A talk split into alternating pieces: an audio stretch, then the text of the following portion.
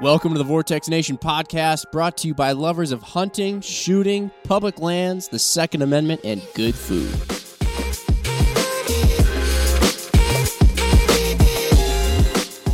All right, what is up, everybody? Welcome back to another installment of the Vortex Nation podcast. Podcast, I should say, which you might actually think is the onX Maps podcast, because whenever we do anything surrounding hunting, hunting topic related, it seems like we always go back to some involvement and usage of onX Maps because it really is just such a cool tool with so many different layers a person can use. I see what you did Jim? there. So today we're fortunate. We're super stoked to be joined by uh, Dylan and Jared from onX Maps, and we're going to talk kind of maybe everything onX mapping. We're going to talk about the tool, how to use it, uh, maybe some unique uses that people might not be aware of, maybe any you know new stuff that you guys have coming out. I know I got a. I was actually. Uh, onXing. That's what I call it uh, when I'm at home. I'm onXing. I, it's it's a verb now, and uh, you guys served me up something where it's like, hey, these new things, but I I would, was short on time, and so I actually had to click through it without finding out what the new stuff was. So maybe you guys can fill us in on that. That But sounds like pretty much most things for you, Mark. short on time, Oh. Jim. Oh, my computer has updates. It's had updates for the last year. Just shuffle through that. Don't worry about it. Yeah, it'll be fine. It'll be fine. The machine will figure it out. Yeah. They're self-learning, autonomous creatures. Yeah, exactly. I've seen machines. I've seen Terminator 2. Gentlemen, before we dive too deep, why don't you introduce yourselves? Tell us a little bit about who you are, what you're about, what you do for onX, and uh, we'll uh, we'll start there. Yes, we'll go alphabetically. So, uh, Dylan, you can go first. Cool. I'll kick it off.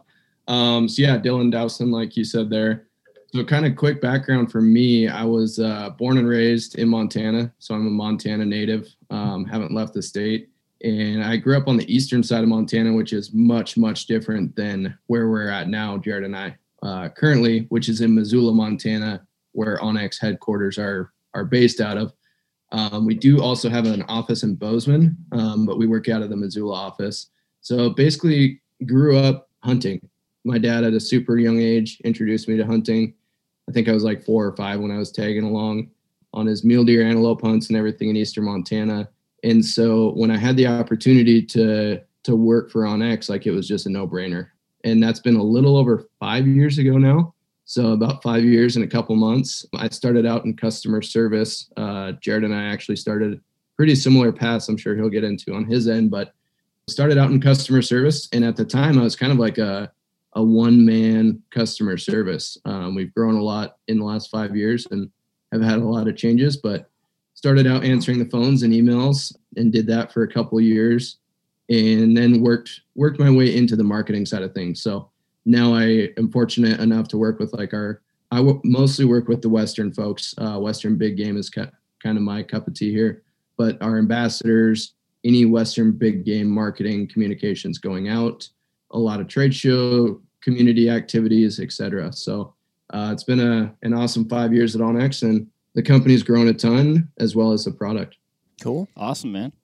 Yeah, and I actually grew up uh, in Waupun, Wisconsin, so just north of Vortex HQ. There, I've uh, certainly driven by it on the highway a time or two and thrown a wave out. Um, and then I actually went to went to school in Ames, Iowa, purely to acquire resident deer tags uh, like in the state of. Iowa. Sounds for- about right. Four years in college. Uh, my aunt has a pretty sweet farm that her grandparents homesteaded in the western part of the state there, and uh, that's where I actually became familiar with OnX, chasing snow geese on spring breaks, you know, finding fields and stumbled across the app one day. And, uh, you know, two years down the road, I applied for a, a customer support job right after school. I just wanted to get west to the mountains and the rivers and check out this part of the country and got the job. And fortunately, only had to spend nine months in uh, customer support. That's a it's it's an interesting job all fall. It's super fun to talk to the customers that are using the product and, and putting it to work, but it's uh, it's busy. You know, you got that many customers, especially with our demographic and it being a piece of technology. There's uh, no shortage of of calls and emails for our support team to answer. And really cool part about OnX is that we do have live, you know, support right here in Missoula, Montana. I think we're close to 20 folks in our support that you can, um, you know, call and get on the phone with a real person just about immediately. So but yeah, as Dylan said, he kind of leads the Western big game strategy. I lead the whitetail waterfowl turkey strategy. So working with a lot of our partners that are in the, you know, quote unquote regional part of the country. So that's kind of what I do at onX. And yeah, it's been a super fun ride. Bunch of like-minded folks that all love to get outdoors and create a product that empowers others to do so as well. Cool. We got a good variety of folks here then. And Mark, also it's it's got to be comforting for you to know you're not the only one who can't work technology. Well, you know what? And I was just about to compliment these guys because onX actually is a piece of technology I can work, or maybe actually I just cared enough to figure it out, but it is super user friendly. Yeah, So there's, if I can do it, anybody can do it. it is. It is. Yeah. Did we mention Erik's here too? Yes. Oh. Hey. Hi, Erik. I think you hit the nail on the head there with uh, you care enough to figure it out. That's a lot of our customers, and Jared and myself know, you know, with the background in customer service, but it can be a little intimidating at first for a few folks. You know, I'm I'm thinking like, you know, my dad or you know, just people who didn't grow up with a cell phone in their hand, you know, relying on their cell phone now in the woods. Uh, it can be intimidating, and it can be like a leap of faith. But you know, that is one of our jobs is to make it as intuitive, as easy as possible for people to grasp. And really, you know, what I even said back in customer service days is like, if you give it a chance, if you, you know, dive in, you're not going to break it. If you just tap every button, see what things do, you know, obviously we've got customer support. Give us a call if you have any issues, questions, concerns. But, you know, if you give it the time and if you sit down for 30, 45 minutes pre-season with it and just touch buttons and figure out what it does, like you're going to be confident going into season with it. Yep. It really is pretty straightforward. And I guess for you know for those who may not be as familiar as we are, maybe give us a rundown of like what what is onX Maps. Yep. Yeah, hundred percent. I mean, we specialize in in land ownership data. I mean, that's our bread and butter is is public and private land ownership data, uh, and that's obviously you know people think that it's more of a, a Western product, and of course we were born in the West, and you know the West has so much unmarked public land that's impossible to to differentiate without our product. But I've actually found a ton of use for it in the whitetail woods. You know, just Yep. checking your boundary lines and you know setting up a property and understanding your property through topography. Like, I mean topographic maps is something I totally to you know wasn't even that much on my radar growing up um, in the Midwest. But you look at a topo map and then you look at a piece of property, like to understand why critters are moving where they are becomes super obvious. But so beyond that, I mean, we go into so many layers. I mean, for those coming out west, we have historic wildfire data, roadless areas, wilderness. So it really just allows you to customize uh, the trip you're looking for and be able to set that up, you know, from the comfort of your home and then, you know, take that data with you in your pocket. That way you have it all at your fingertips. And, you know, like walk in hunting areas have become super popular in the last few years, like Kansas WIHA, uh, you know, Montana has block management, Wisconsin has some of that managed, managed forest cropland Yep. all those layers you know we partner with those state agencies to get that data into the app um, and we're constantly trying to add and, and find more relevant and useful layers and features as such. And then i mean to go into the tool set a little bit uh, the ability to use the phone offline with no service is obviously the one that rings true for so many folks. Uh, simply tap the offline button hover over the area you want to save hit save and you no longer have a need for a gps um, you know saves that right onto your phone. You get the topo hybrid and satellite base maps along with every single layer automatically saves. And then just go into you know using waypoints and drawing lines to measure out how far your hike in or walk into the tree stand is going to be hike to the glassing knob whatever it may be drawn area shapes to plant food plots. And then you know you of course have the tracker tool which just leaves you a breadcrumb. Great for getting back to the truck if you're in unfamiliar terrain especially in the dark.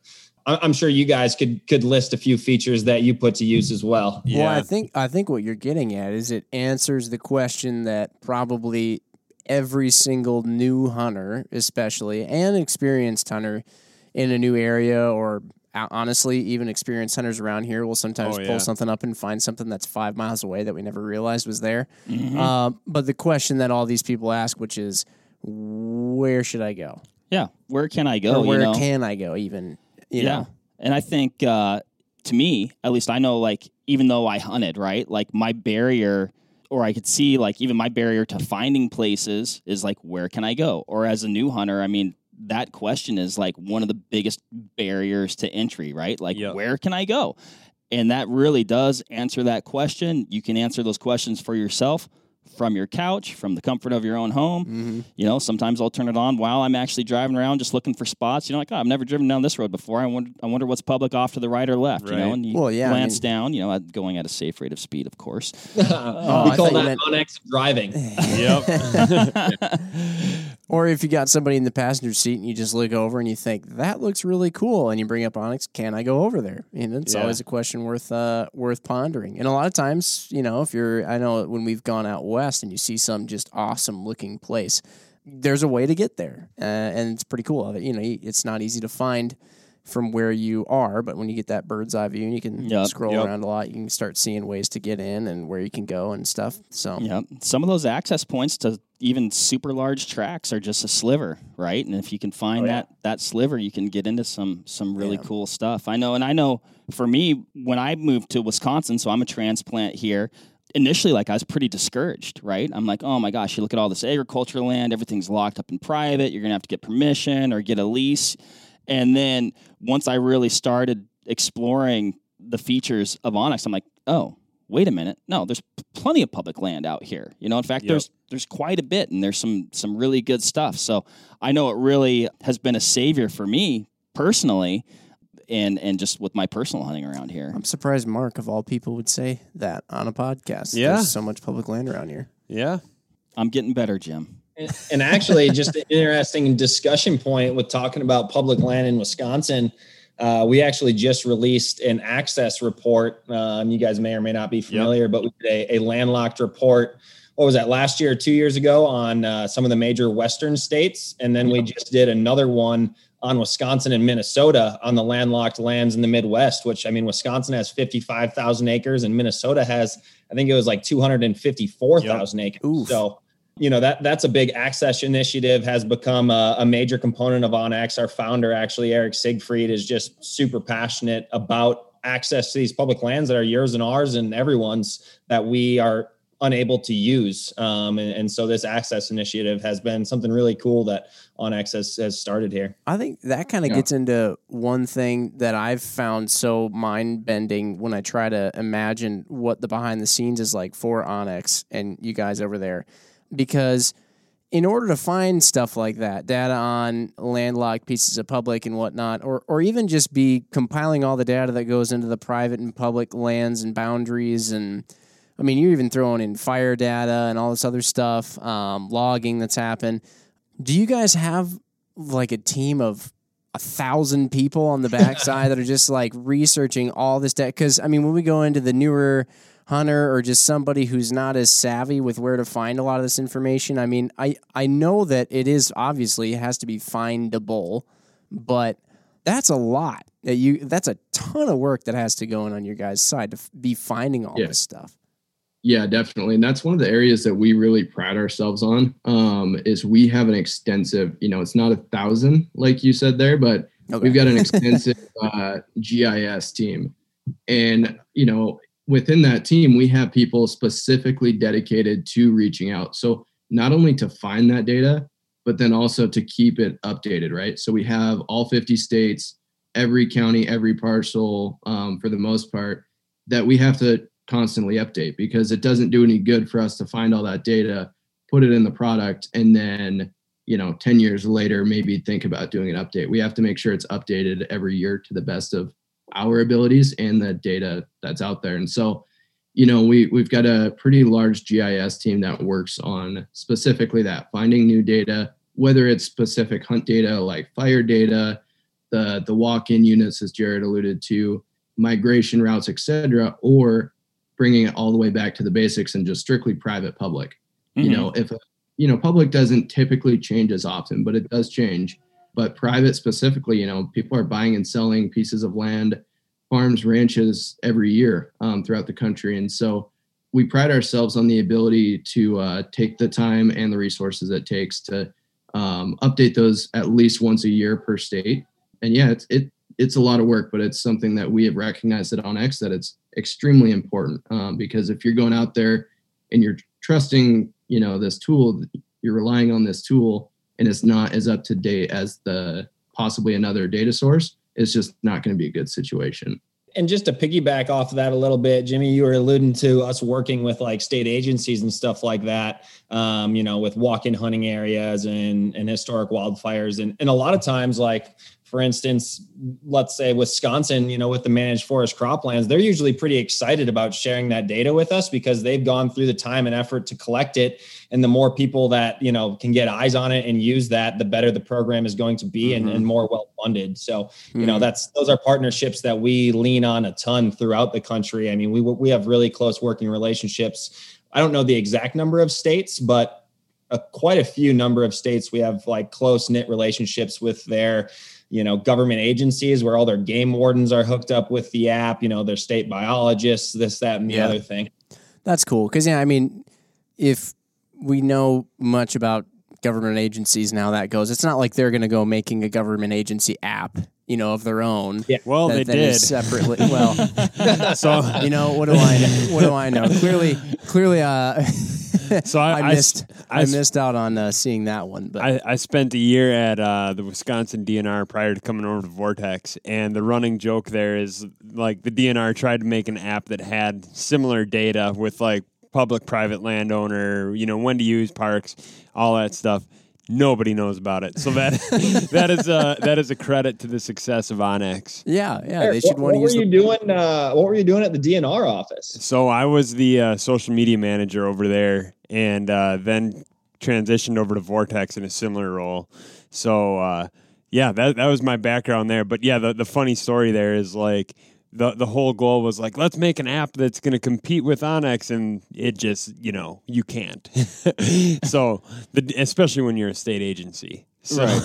Right right. But that is it is a good uh like caveat there because you know one thing that we had at at uh, DNR was you know we had uh, a map called the flight map. And basically that had like timber harvests and aspen cuts and like all these different things that you know, obviously factor in onX. And what's cool is, you know, you'd have to be a, a web scientist to be able to find that data on the DNR website. Uh, it is publicly available, but you can then look at onX and find all that stuff, mm-hmm, and it just yeah. puts it there in the heads up display. So whether you're looking for a a place to hunt, you know, deer in the big woods where, you know, a timber cut is going to be your, your thing to go to, or just like in the South, find privately owned pieces that are open to the public. That's all there, and that you know, even though it is publicly accessible, it's way more easy, you know, on on what you guys have. Mm-hmm. Mm-hmm. So those landowner names too, though. Like you know, I mean, I, I I love love public land and hunting public land, but I'm certainly not anti private land, right? And and uh, you know we'll take advantage of hunting a, a, sweet private spot, and and sometimes you know you're shifting on the fly. You know maybe you see a big buck out in a field, or you're curious about a certain piece, and you're like, man, who owns this? But there's not even. But then oftentimes the farmhouse isn't there, right? So, but you can sometimes. I know I've futzed around and then you find you know maybe an adjacent piece of property that does have the house on it you kind of corroborate the two names yep. and then you know who to ask over here so you can hunt over there so it's just I don't know. The, it's I, I spend a lot of hours. The thing that's neat is like you guys hit on the access issues that your brand has values on, like you know increasing access, and like here we are right now. I mean, I don't think there's ever been a time where license sales is, is are as increased as they are in the year 2020, mm-hmm. given everything that we've got going on. So from a new hunter tool, there's nothing better than you know feeling like you can actually figure out where to go you know, if you just told somebody to like, hey, here's Southwest Wisconsin, Southeast Montana, whatever, like go find a spot to hunt, it's not really going to happen. But they they're going to need to refer some kind of you know oh, man. mapping technology, mm-hmm. and and that's what's neat is like technology is caught up to the point where now it's empowering new new people who are trying to get involved in the sport. Yeah, you nailed that For one. Sure. Man. I mean, if somebody was to ask me like, what do you need to go hunting? This would be like one of like the five items. Like, okay, you're going to need your your implement, set of boots, optics, yeah. of course, Jim, and then uh, and then onX because that rifle or bow ain't going to do you any good if you don't know where you can go. Yep. No, and, and then there is a bit of a mental block at times too, going into certain places with like a rifle. You know, you think yourself, am I really supposed to be here? You know, mm-hmm. am I really, really supposed to be here? Because I don't want to start accidentally trespassing with a gun, you know, or something like that, and and have this potentially look bad and get myself in bad trouble.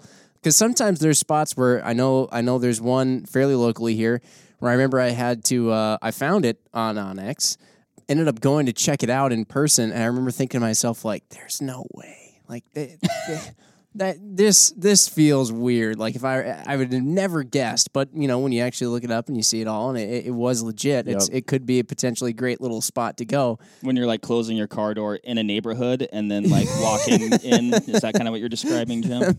maybe, uh, yeah, maybe a little bit, but uh, but yeah, it is it is very helpful in that regard.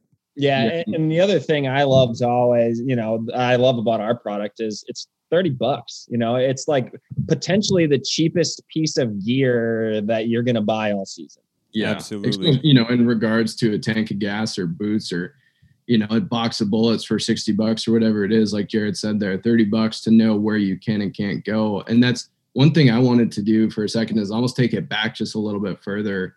And it's like, even if on the lines of a new hunter, right? So if you take a new hunter up to the, the mountains or wherever and say, okay, you have 10 miles this way or even 80 miles this way where you can go, like this is public land, you got the right tag, go.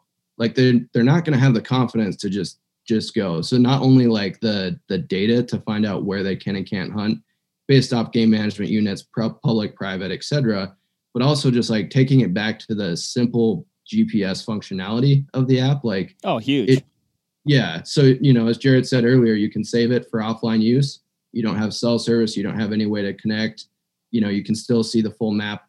But a lot of times people don't realize until they use it like you can still see your gps location. Mm-hmm. you know you can see yourself on that map. So you can mark a waypoint at the truck so you know how to get back. You can track yourself as you drop down into that canyon you know where you might lose sense of direction a little bit or not be super confident in your abilities.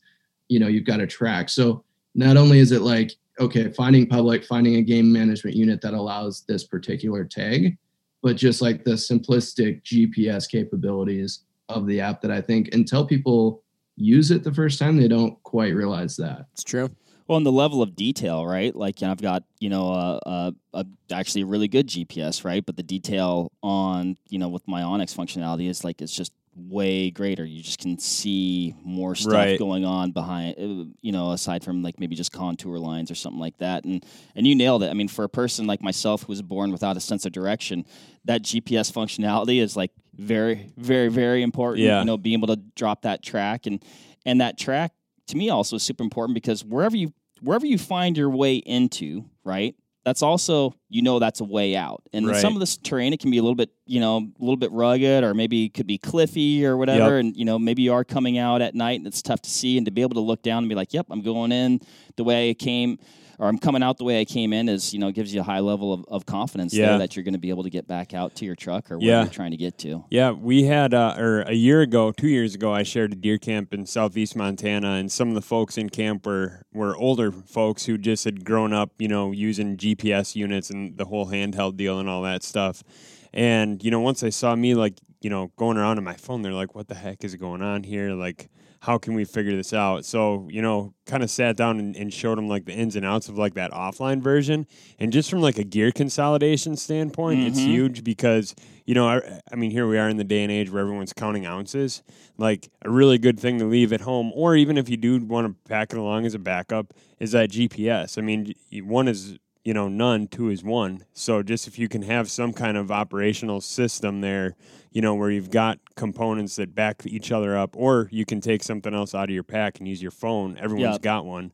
You know, that is huge. And now here, mm-hmm. fast forward two years later, that same group of guys that are I think all in their fifties, they've all transitioned over to using their iPhones. Yeah. So it's neat to see. Even like we always talk about new hunters, but here's you know a, a group of guys that have been doing it for forever, and now they're just finally starting to you know make that switch. Yeah. So it is neat. I mean, yeah, we talk a lot about dual purpose functionality, and that's really like, qua- I mean, you've got your camera, your GPS. Yep. You know, I mean, so much. You know, your land ownership, your public private Communication. communication. I mean, there's there's a lot of built into into one piece of equipment. I always say, man, Mm-hmm. it, of course, you know, it almost makes me nervous because I have consolidated so many of those things in my phone. I'm like, man, I better not lose my phone. Yep. We I went- did exactly that this summer. I flew into the Frank Church a few weeks ago to go fishing in Idaho, and uh, day two, I had a, a little chest zipper pocket I was keeping my phone in, into the river, never to come out. Oh, no. no. I'm panicking But- just thinking about Yep. it. I know, Yeah, Mark. Yeah, I think you would end up just being left there. But thankfully, I knew which direction the airstrip was, so it, it- you know I could get back. That's that's definitely good.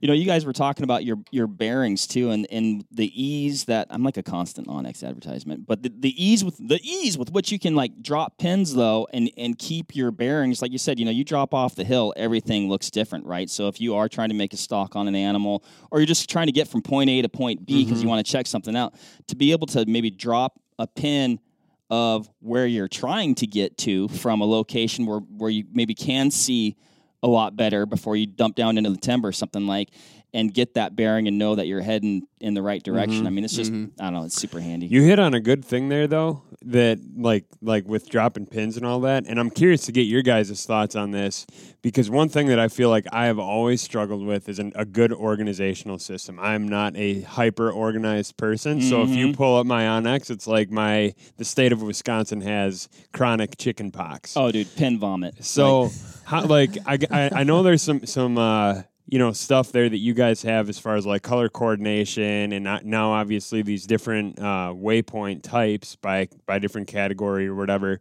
What are some tips that you guys usually give folks that are trying to like stay organized and consolidate those pins?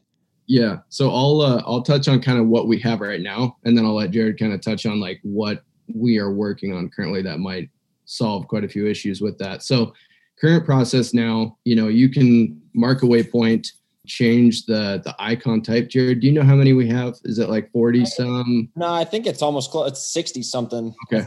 Yeah, So- seven.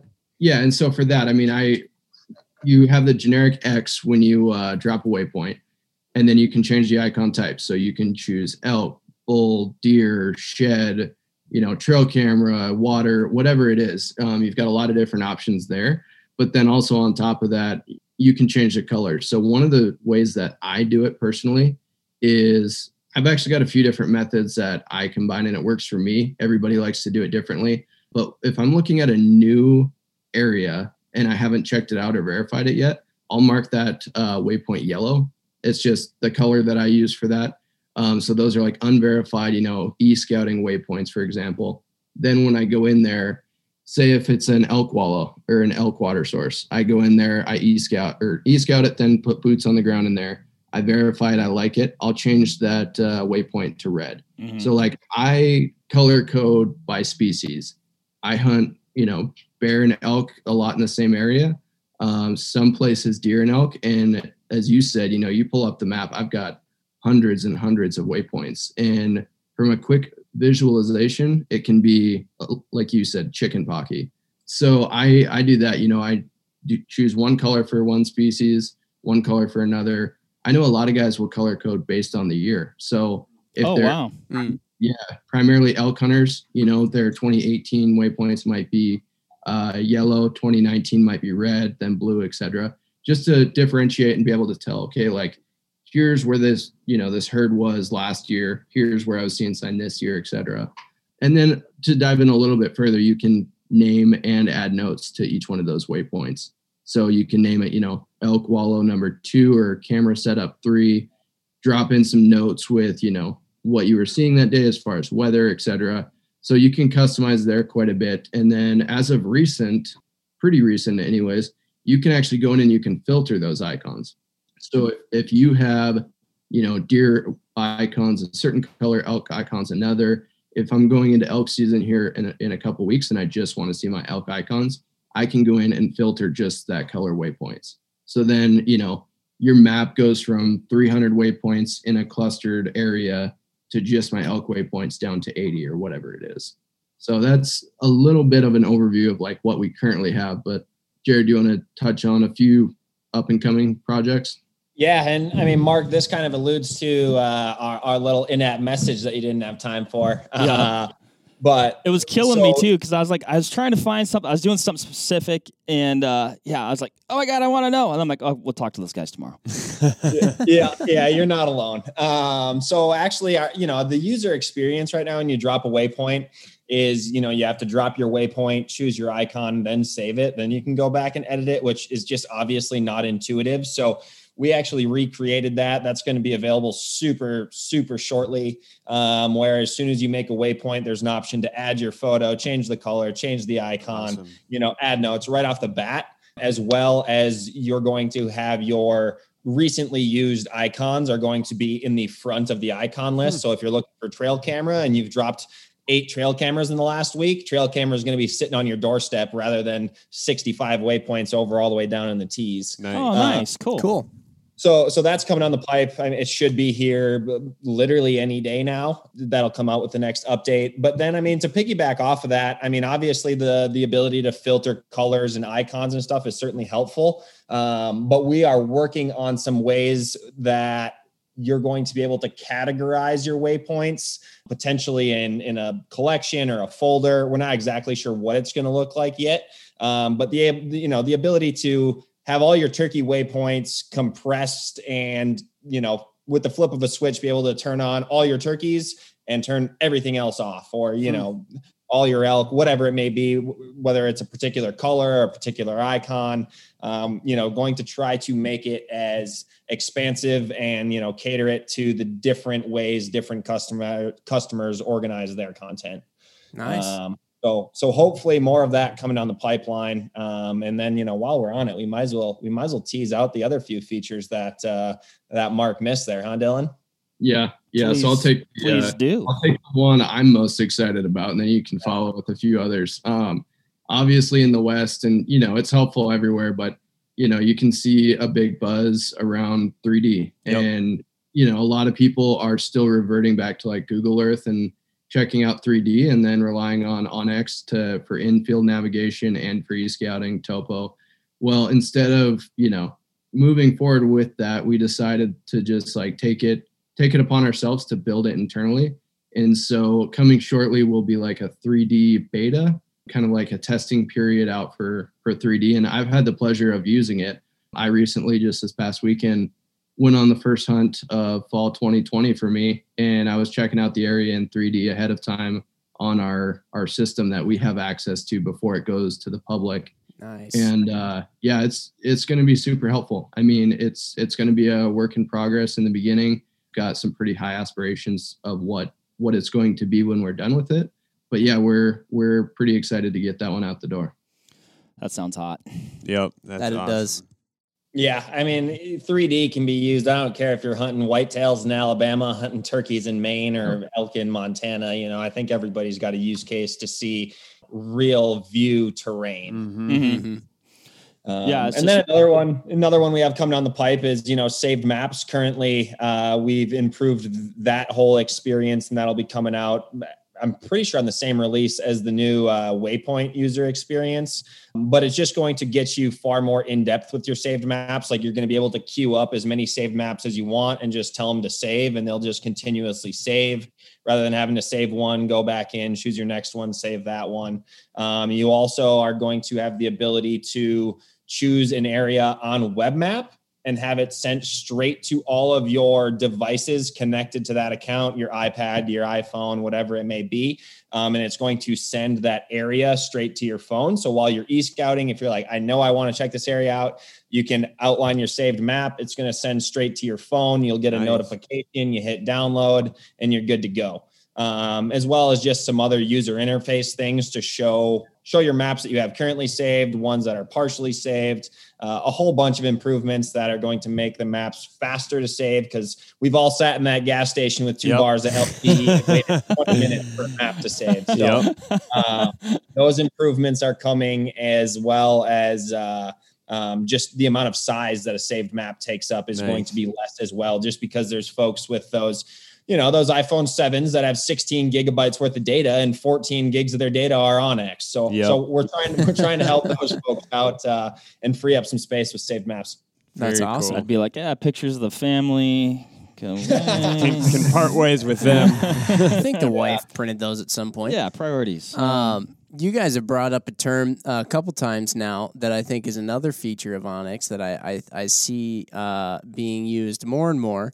Um, and I think that if uh, we talked a lot about the beginner hunter, for example, but I think that as you become a more experienced hunter, this this is more of a uh, I'd say intermediate to advanced use of onX, which is e scouting.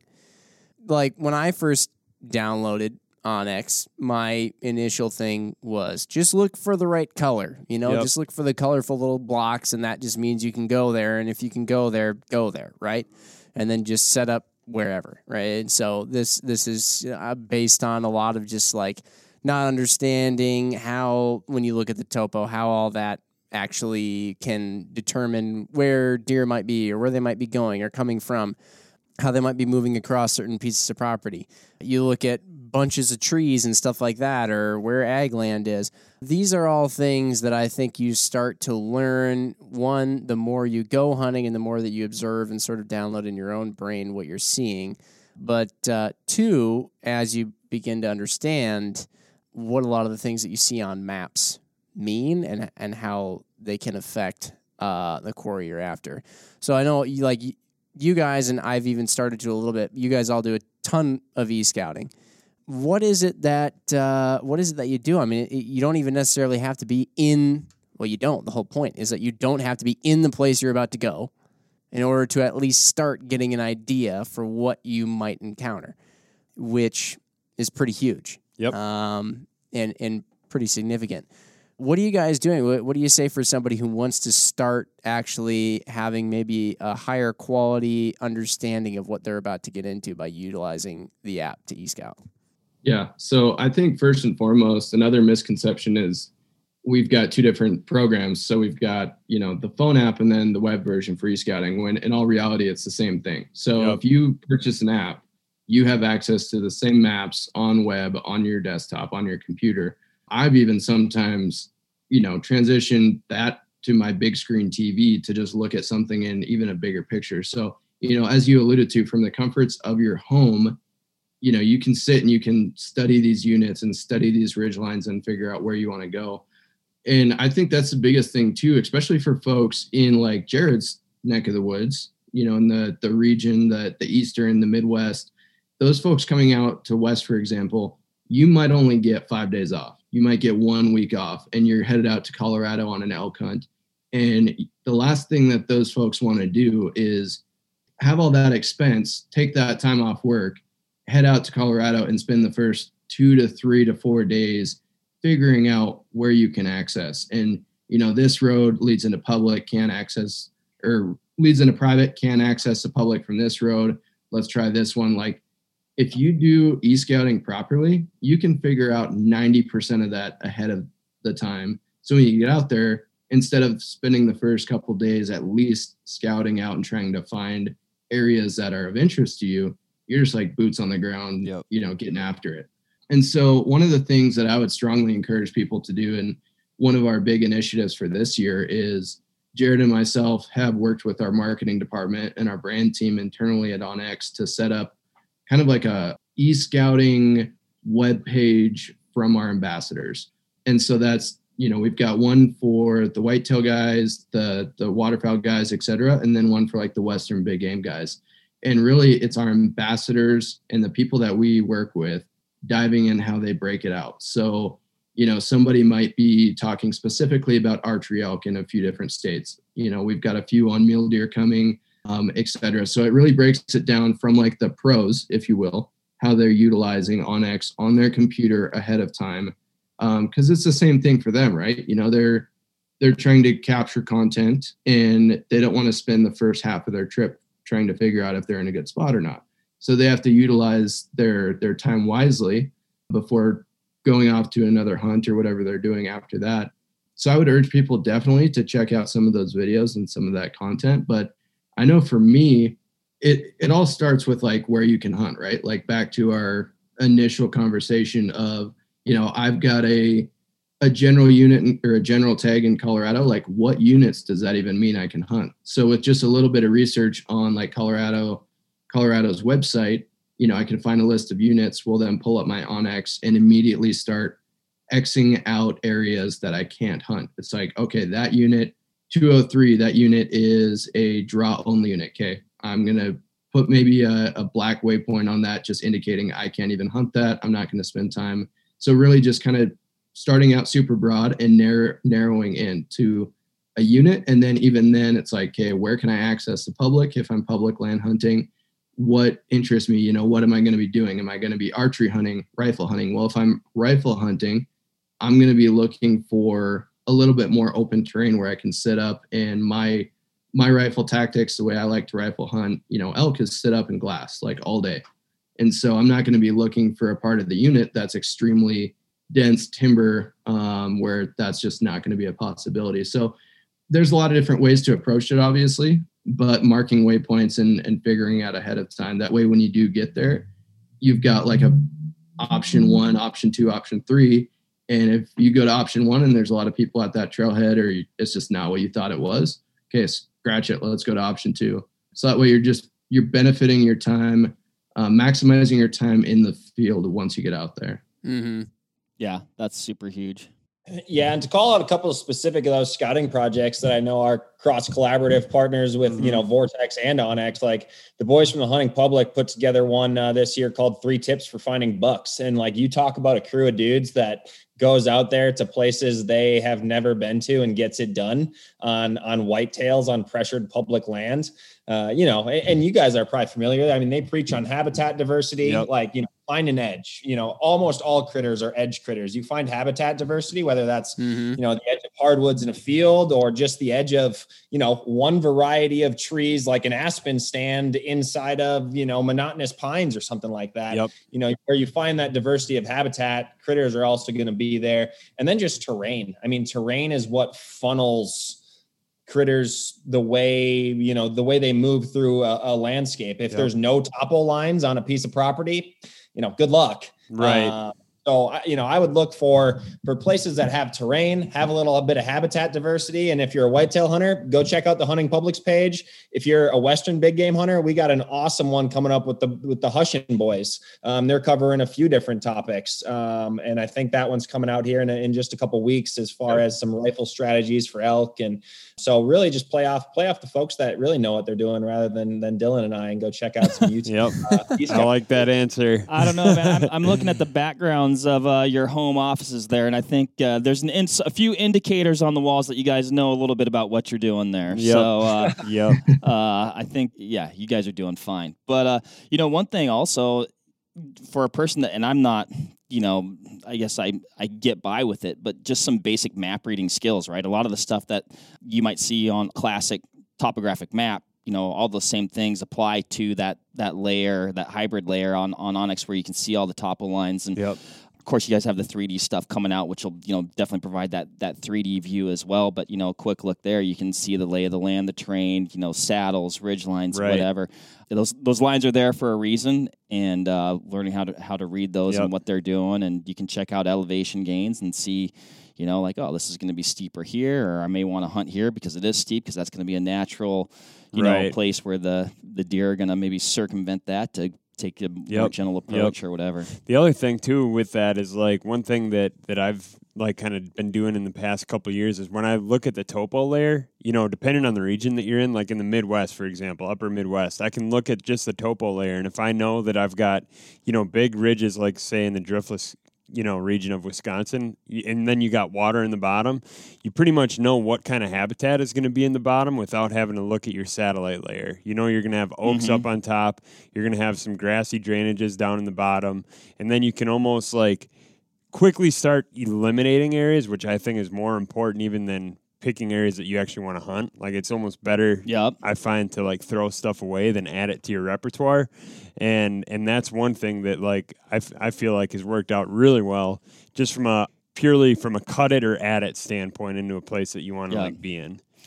Yeah, I mean, and you know, you're talking about water there, Erik, and you know, I think uh, nothing uh, lets you know if water's there, like ground truthing it, right? But yep. sometimes, you know, depending on the terrain and the satellite imagery, water may not be visible, so you can go to that, you know, that straight topo layer, and you know, you might find, you yeah. know, a water that otherwise might be hidden underneath the canopy of trees, and like I said, it's sometimes it's there, sometimes yeah. it's not. But. Another thing I want to pick your guys' brain on too is is uh, the burn layer. I know that was something that we even like sh- exchanged a couple emails on as far as like spitballing some some ideas and whatnot. And I think that's something that is super cool. You know, obviously in the West, and and I think there's a lot of benefits there that people like that are in the know of, of you know hunting tactics and whatnot are gonna obviously ring true with them. But for folks who you know might not be familiar, Yeah. what would the what I guess would you guys just want to go into the significance of a burn area and the different age classes of maybe something that's literally on fire right now versus something that has burned say like three five years ago. For sure. And I think people have different opinions on like what classifies as like the target rich environment for like a, you know, a burn that they want to go check out. But essentially what the burn layer is, we've we've got two different layers. We've got current wildfires, um, which actually this year we up here in Montana have had very few fires up until very recently. Um, now we do have quite a few fires. So if you turn that layer on, zoom out, you'll be able to see where active current wildfires are right now. So not only is that, you know, helpful for if I've got an elk hunt in a unit, but then I pull it up and I see like, okay, a quarter of my unit is burning right now. Like you might not be able to access that country.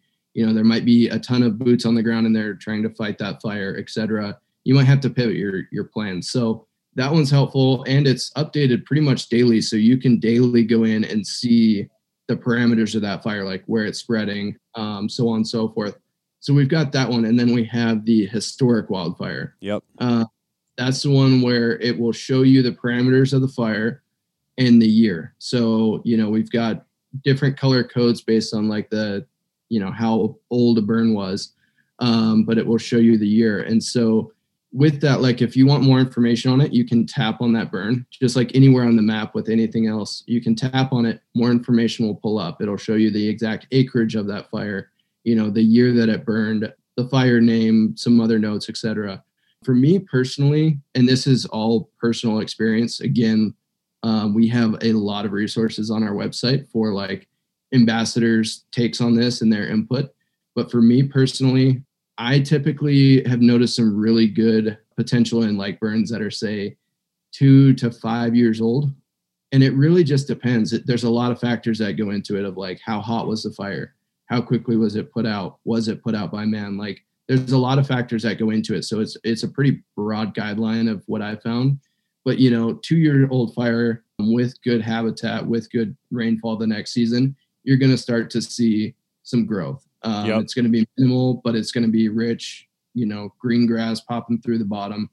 You know, three to four years is where I would probably optimize it myself. Yeah. Again, people might have different opinions on that, but that's kind of what I've found here in Montana with a few that I've hunted. Yeah. Uh, but really, it also just goes back to like the the transition areas, like Jared was just talking about in the whitetail woods. Yeah. You know, you've got habitat, you've got like very thick forest here, and then you've got a burn, and there's this transition period where I've run into a lot of elk, and so it's you know transitioning from the thick timber that wasn't burned to the burn and back and forth. So I think a lot of it kind of correlates to the whitetail woods and the the habitat diversification, as um, Yeah. Jared said. Yeah, I would I would definitely agree with that. And like here in the the Midwest, like we kind of touched on this I guess at the start, but like we don't have we don't have nearly the fire threat or cadence that you guys have out west, but we have, you know, for, uh, forest cuts and timber cuts. And obviously just like there's different intensities of fires, there's different intensities of timber cuts. So something that get that is literally being clear cut right now, that might be a little bit of a wild card for this season, but if you start planning ahead like two, three years, you know, I I, I totally agree with that time frame, Dylan, that you just mentioned. Yep. Like I feel like that that three to five mark is perfect because you start to get some just like fire affects the landscape by letting sunlight in. A timber cut does the same thing. It's just a little bit more man made than you know a fire. Yeah. So- well, then you know sometimes they'll even you know burn burn a clear cut, you know, or something like that. And I think there's a lot of obviously a lot of those nutrients are getting put back into the ground at a very rapid rate. And like you said, you've got edges that are being created. You've got new growth that's you know super succulent and you know very attractive to wildlife. And it was interesting hearing Dylan talk about those burns because yeah, definitely a lot of parallels, Mhm. a lot of parallels with the clear cut. You know, I grew up hunting Well, western and, and Washington. actually, if you guys didn't know already, you know, the timber cuts layer in the OnX app, it only covers, I, I believe it's national forest lands right now. So like state lands won't have their timber cuts in there, but Yep. we also have that layer that you can, you know, quick flip on Yep. under the layers Um, and that also gives you whether it was like a, a thinning, a clear cut, you know, whatever type of cut it was, as well as the year. I've spent a lot of time on that exact layer in the Black Hills. Uh, and Oh, really? yeah, yep. I, Interesting. I think there's some really, really cool data there. Like when you compare that burn layer to fire layers and how they kind of play together, I think you can, you know, we talked about eliminating stuff. I think that's a really cool way to start focusing in on the stuff that you do want to be at. So, yeah. What what other unique layers do you guys put to use in the hunt app? Man, I've been so in two weeks. I go to North Dakota, and one of the ones that I've been looking at a little bit is the roadless. draw an archery, archery, either either deer tag. So or I, I, I put in for that and didn't draw it. So instead, I'm looking for uh, some whitetail spots. And one of the things that I'm looking at out there is the roadless layer. And not necessarily as that relates to whitetails, because I think whitetails, you know, actually in that region are going to prefer the areas where, you know, people are because that's where you've got your your active you know farming operation. So i'm almost like reverse engineering what you guys have. If i was mule deer hunting i'd be looking for those pockets that are very roadless. But since Right. i'm chasing whitetails i'm almost like looking for the areas where there are roads because where there's roads there's farms where there's farms there's food and then there's going to be deer and i'm going to shoot some arrows in the air and it's going to be great. Legless. Yes Yeah, I don't know. I think I primarily use probably you know the the basic functionality, right? You know, kind of kind of the big three and sort around. But yeah, we've played with that that timber layer. yep You know, the, the cuts in uh, in Wisconsin here, and and it's interesting. I mean, you can just utilize different things to, I guess, adjust your strategy. Like even though we were on a hunt last year that you know somewhat fell apart at the seams, but part of our strategy actually was you know we were in a somewhat of a you know remote area, but there was some limited agriculture that bumped up to uh, the public that had zero agriculture, right? So you've kind of got really identified, at least in our opinion, we didn't get to ground truth it, but you know probably a hot spot, right? Right. Where you're like, yeah, I mean, deer are going to be hitting this. Like, there's really basically none of this in the area. It's different. You know, we're talking about diversity and edges and stuff like that. And Yeah. so, You've said Um, a couple of times that this hunt fell apart. I, I can only imagine I know what hunt you're talking about. yeah, you were there. Okay. You were there, Jim. We, we we sank the boat. Plot twist. We tried uh, tried floating in a river, and our boat literally sank out from underneath us. Other than that, though, it was fine. Oh, Ev- everything was wrong from the start. Good That's time. amazing. Still, uh, still owe you a Thermacell. Yeah. After, that one. But uh, oh man, Was the boat recovered? Uh, yeah, she's uh, she's folded up somewhere here back at the uh, back at the HQ. I don't know, put away somewhere. we took a very inflatable boat through a river stretch of river that is very prone to deflating things that hold air, and it it deflated our hopes and dreams right underneath Yeah. us. It Yeah. did. It Yep. did. Uh, you I- ever seen the movie Titanic? Yeah, it was very similar. Yeah. But Rose and uh, I uh, appreciate you holding me like that. Jim. no, I yeah, I, I just wanted to I just wanted to clarify. Yeah. but you I- know, I use uh, getting back getting back to onX. uh, I use private land, even though I hunt predominantly, I'd say public land. You know, Yeah. during the archery season here, uh, I use private land as a big part of my public land strategy, though. Oh yeah, And- I I think that's something that you guys kind of alluded to at the front end, like, and you can almost visualize it too from like somebody in the Midwest that all of a sudden they see a giant area of like where it's a park or whatever. That's obviously when you open up onX, you're gonna see that's gonna be the first. That's like a focal point, draws everyone's interest to it, rather than finding those big like ten thousand acre chunks. Lately, the past like couple of years, if Erik- I um, if you can find stuff that's the smaller, the better. You know, in my opinion, smaller point, one access, you're Mark- set. Mark M- is MC, Mark- MC Ryan, can Mark we has can we cut the that line. out? He's drawn the Cut that line. Out. I Yep. agree. No, He's- that's that's a super solid tip, and I mean, really, just private edges in general. You know, anywhere that you can find a spot where you know private private land is inevitably less pressured than public land. So you know, getting on that boundary used to be a, a, a you know a fickle thing to do. It was Right. hard to know like, oh, is this actually the fence, or maybe there was no fence, and you're like, where where is this line? So riding those those private lines, but that's gonna I'll give away one of my secrets I use as well, uh, relating to private property. I love knocking on doors. I love talking to landowners and trying to get permission. I don't know. I, I almost find it entertaining. It's almost like a game,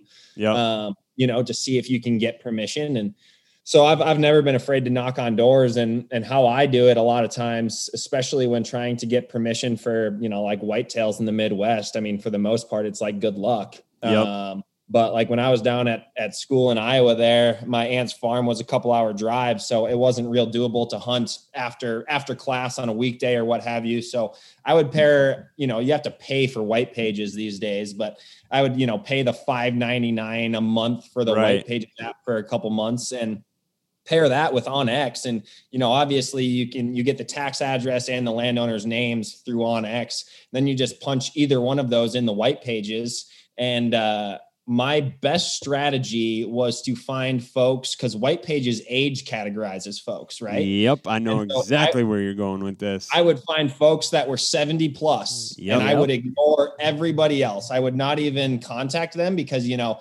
they were still hunting. They had kids that were hunting, whatever it was the case.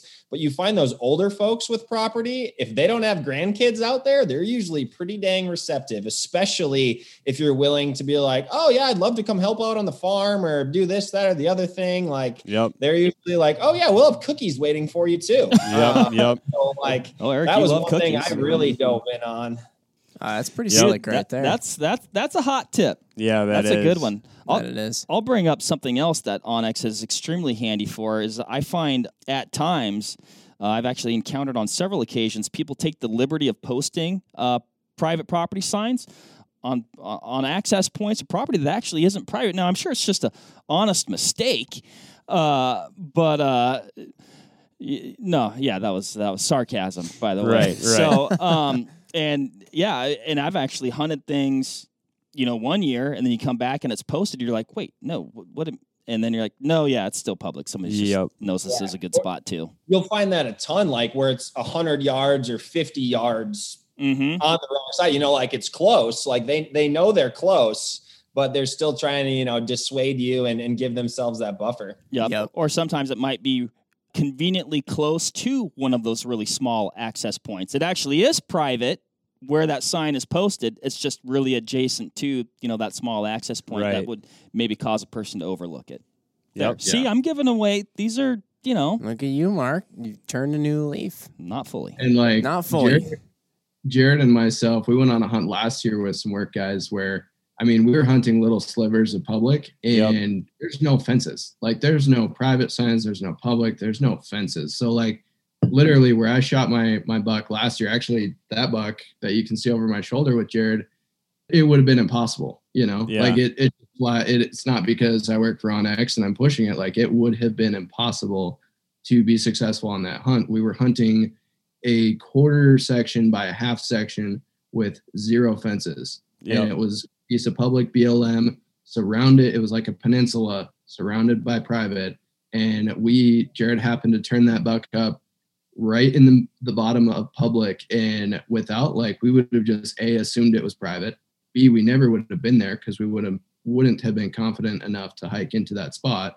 And C, like on the pack out, like there's no way we would have been able to differentiate okay we are on public right now versus private because there's no there was no markers no Yep. nothing Interesting. Well, I- it's- I, I was going to say, and some of the stuff can be, you know, so tight that you know you can look on the on the map and see your location, and it can be so tight that you're actually maybe using your rangefinder to range the animal and doing a Oh, little yeah. bit of math and going, "Yep, you know, it's still on public. You know, we can we can shoot." Yep. If I'm That's remembering that, tool comes in because you can check that rangefinder, go right on the app with the line distance, and be like, okay, yep, Exactly. That's Yep. yeah, if I'm remembering that hunt correctly, didn't you guys have that up on your Instagram story? You Yeah. guys like shot I forget how many crazy bucks in a in a short amount of time. Like it just looked like a blast. that was a fun one yeah we, we much all of us ended up filling tags that week yeah that was that was a fun hunt i tagged out with that buck on the first day and then jared we shot your buck the next day a couple other guys shot deer the same day that i did it was it was a fun hunt That is very cool. Nice. Yeah, I mean, like that just speaks uh, another another thing with OnX is like planning an out of state trip with some buddies. Like, a it's it's not expensive to drive Right. across state lines with three other dudes and and go on a hunt, and it's just like you're able to plan it from your couch. You can Yep. send waypoints to one another, like text a waypoint, like, hey, check out this access point. Like planning a trip with three other buddies to go across state lines and go on a deer hunt, like who cares what the size of the rack is you come home with? It's just like the experience and going out there, seeing new country and Yep. taking five, six days out and get get out there and check out some new country. True Yep. that. Mhm. True that. Absolutely. I'm pretty basic with my use of uh, onX thus far, but the one thing that I have been very curious about is the off-road stuff that you guys have now. Do you guys find do you find that a lot of people that are hunting are also using the off-road section to find trails to access points way back on onX, or do you find that that's more recreational, just off-roaders trying to find some rock crawling and wheeling spots? it's it's definitely a little bit more recreational and the reason i say that is we essentially have the same data in the hunt app by the same i mean similar data that can be used for the same purpose um, it's not visually the same but Mhm. um, we call it the MVUM layer and you turn that thing on it'll show you the Yeah. roads trail and if you tap on it it'll give you gate open dates closure dates if they're available etc so you know that the off-road is uh, definitely an expansion um, of the hunt product where we started and it's it's kind of geared toward a different market and you know people use the hunt product for a multitude of, of different things i know farmers who use it specifically for you know to run their farming business. And people using it for off-road and people using it in you know real estate and just all sorts of different facets. And the off-road market was just another one that we decided to experiment with and provide that for another audience. But yeah essentially if you turn on the MVUM layer it's uh, you can find pretty much the same thing within the hunt app That's pretty Yeah, cool. And oh, that's cool. just in the trails and rec layer Yep. menu. Yep. Yep. Because yeah, I know. Like, I mean, just because something is public land doesn't mean you can drive on it. You know, I mean, and unfortunately, it's not like, well, hooray, we've reached public land, we can wheel anywhere we want. So Yeah. that that adds in yet even another layer of complexity. And then you got the differences between, okay, is this a spot where you can only use a side by side, or can you use a full on four by four, you know, vehicle that you could drive on the road and so, anyways, the old the old Subaru is finally uh, about to come back. So I'm I'm already trying to find spots to uh, take her out and, and maybe get it stuck. So We're getting we're getting her back, and we actually have plans. Maybe we'll tease out a trip that we have coming up, where we're gonna jump in the old Sub and get after it and chase some critters, and that's it right. should be good. That's right. Well, well, if you need that off-road app for that Subaru to really uh, test her, to put her to the test, uh, you, you let me know and I'll get you set up. oh yeah. oh oh it uh, for sure for sure. we're gonna find we're gonna find some crazy trails. Bring this thing on. Oh so my gosh, that uh, that that was exciting for me though when I when um I saw that you guys started adding that stuff in. You able to get 10 ply tires on a Subaru these days? Oh, you can get just about anything you want on a Subaru. Subaru is the Swiss Army knife of vehicles. You can do anything you want with it. All right. she's unique. I've grown to love her. I know. I know. i need to see a I- picture I haven't, I haven't seen the subaru yet i'm thinking Okay, there's some pictures on our Instagram page way back, Okay. but we didn't want to. We didn't want to uh, overdo it, post about it too much until we've we've got it back. Um, so it had a little bit of a uh, little bit of work being done outside of uh, uh, out of house here. So, but once once it's back, I'm sure you might see it a, a little bit more. Again. nice Well, cool guys. I mean, I don't I don't know if I have any more questions. I'm sure I'll come up with some others. But any any final thoughts on on your end? Yeah, I mean, for me, it's just like reverting back to we've talked a lot of different ways about how people u- utilize the app, right? But no matter what hunt you're doing, no matter what you're doing, it's going to have a use. Like, you know, we've talked a lot about finding private, public, transition areas, boundaries, etc. Whereas just this past weekend, I went on a hunt with a, a mutual ambassador group of both onX and you guys, Vortex, and I'll tell you, there was no concern about private or public boundaries where we were. Like Right. it was just vast expanse of public but without the app you know first of all like you know i was able to see the area ahead of time. They shared a waypoint out. I saved the map for offline use. But just so much differences in how you use the product. So you know we we spot an animal drop a, a waypoint. So when you lose elevation and lose visual you know where you're headed. You know i was successful on the pack out utilizing tracks and elevation and imagery to figure out the best of one or two ways to get it out. And then it ultimately ended up, I ended up dropping the meat because we were in the middle of the night with headlamps on, weren't really in a good spot, decided to drop the meat and come back the next day, marked a waypoint. I can tell you firsthand with going in there the next day with the sea of deadfall and just where it was, there's no way that I would have found it without a waypoint. Yeah. Um, it just everything looks the same. You can't see more than 10 yards in front of you. Yep. And Hmm. so, like that night, without the ability to drop a waypoint there, I wouldn't have been confident enough to leave it. I wouldn't have left it. And, you know, it just, we kind of had to that night. So it was, you know, just much different uses of the same product in a much different situation. Yeah, Yeah. for sure. I mean, that sounds like a pretty gnarly hunt, and I think that's being able to see, you know, essentially see in the dark, right? Like you're on your way out. Maybe you were going coming out a different way than you than you went in, and being able to navigate and be like, oh yeah, there's a cliff. We're gonna want to not go, you know, over that or run into it and find out. You know, you you don't want to find out that you're cliffed out when you're standing at the edge of the cliff. You know, Right. that means you have to go back.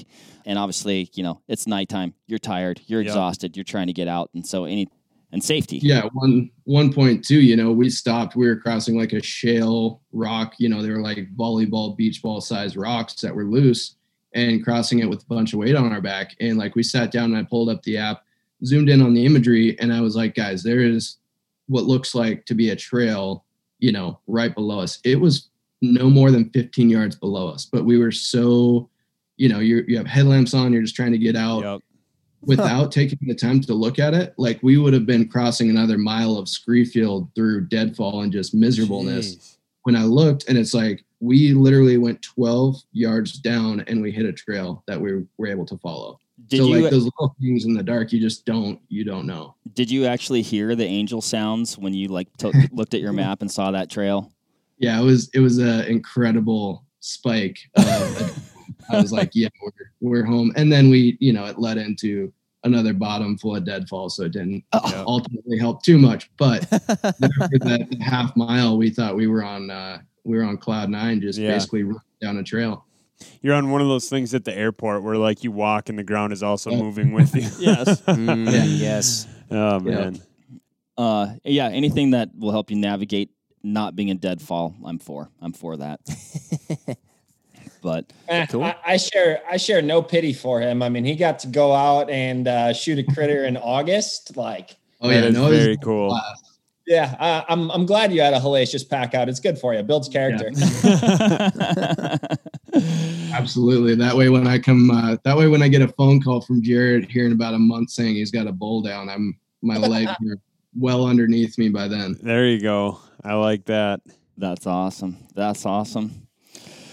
Well, guys, appreciate the time, all the information. Such an exciting and awesome product, and it's to hear the uh, developments that you guys have uh, in process. I mean, just like I mean, I thought it was great already, and it just sounds like it's getting even better. So, um, just awesome stuff. Stuff. Super useful tool.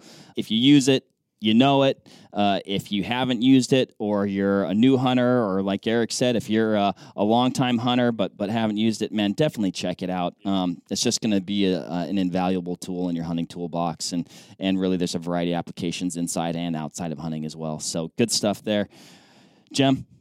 Yeah. Thanks everybody for listening as usual. And uh, if you have any questions, it sounds like these guys have the crew back at HQ to answer those. So give them a call.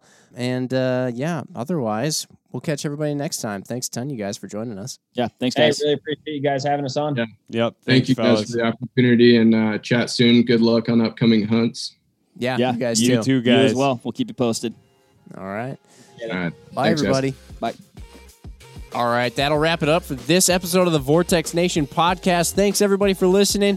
Hit that subscribe button so you can always stay up to date on the latest happenings over here at the Vortex Nation podcast. Leave us a review or comment down below. We want to hear what you have to say about the show, maybe what you like, maybe what you didn't like, so that way we can make these podcasts as good as they can be. You can also follow us on Instagram at Vortex Nation Podcast. We'll be posting about each episode released, so that way you can go back, find these things, maybe grab a little nugget of information that you could take with you to the range, out in the field, or uh, maybe to the kitchen if we're talking about some good food. So, again, everybody, thanks and happy hunting and shooting. We appreciate it. Have a good one.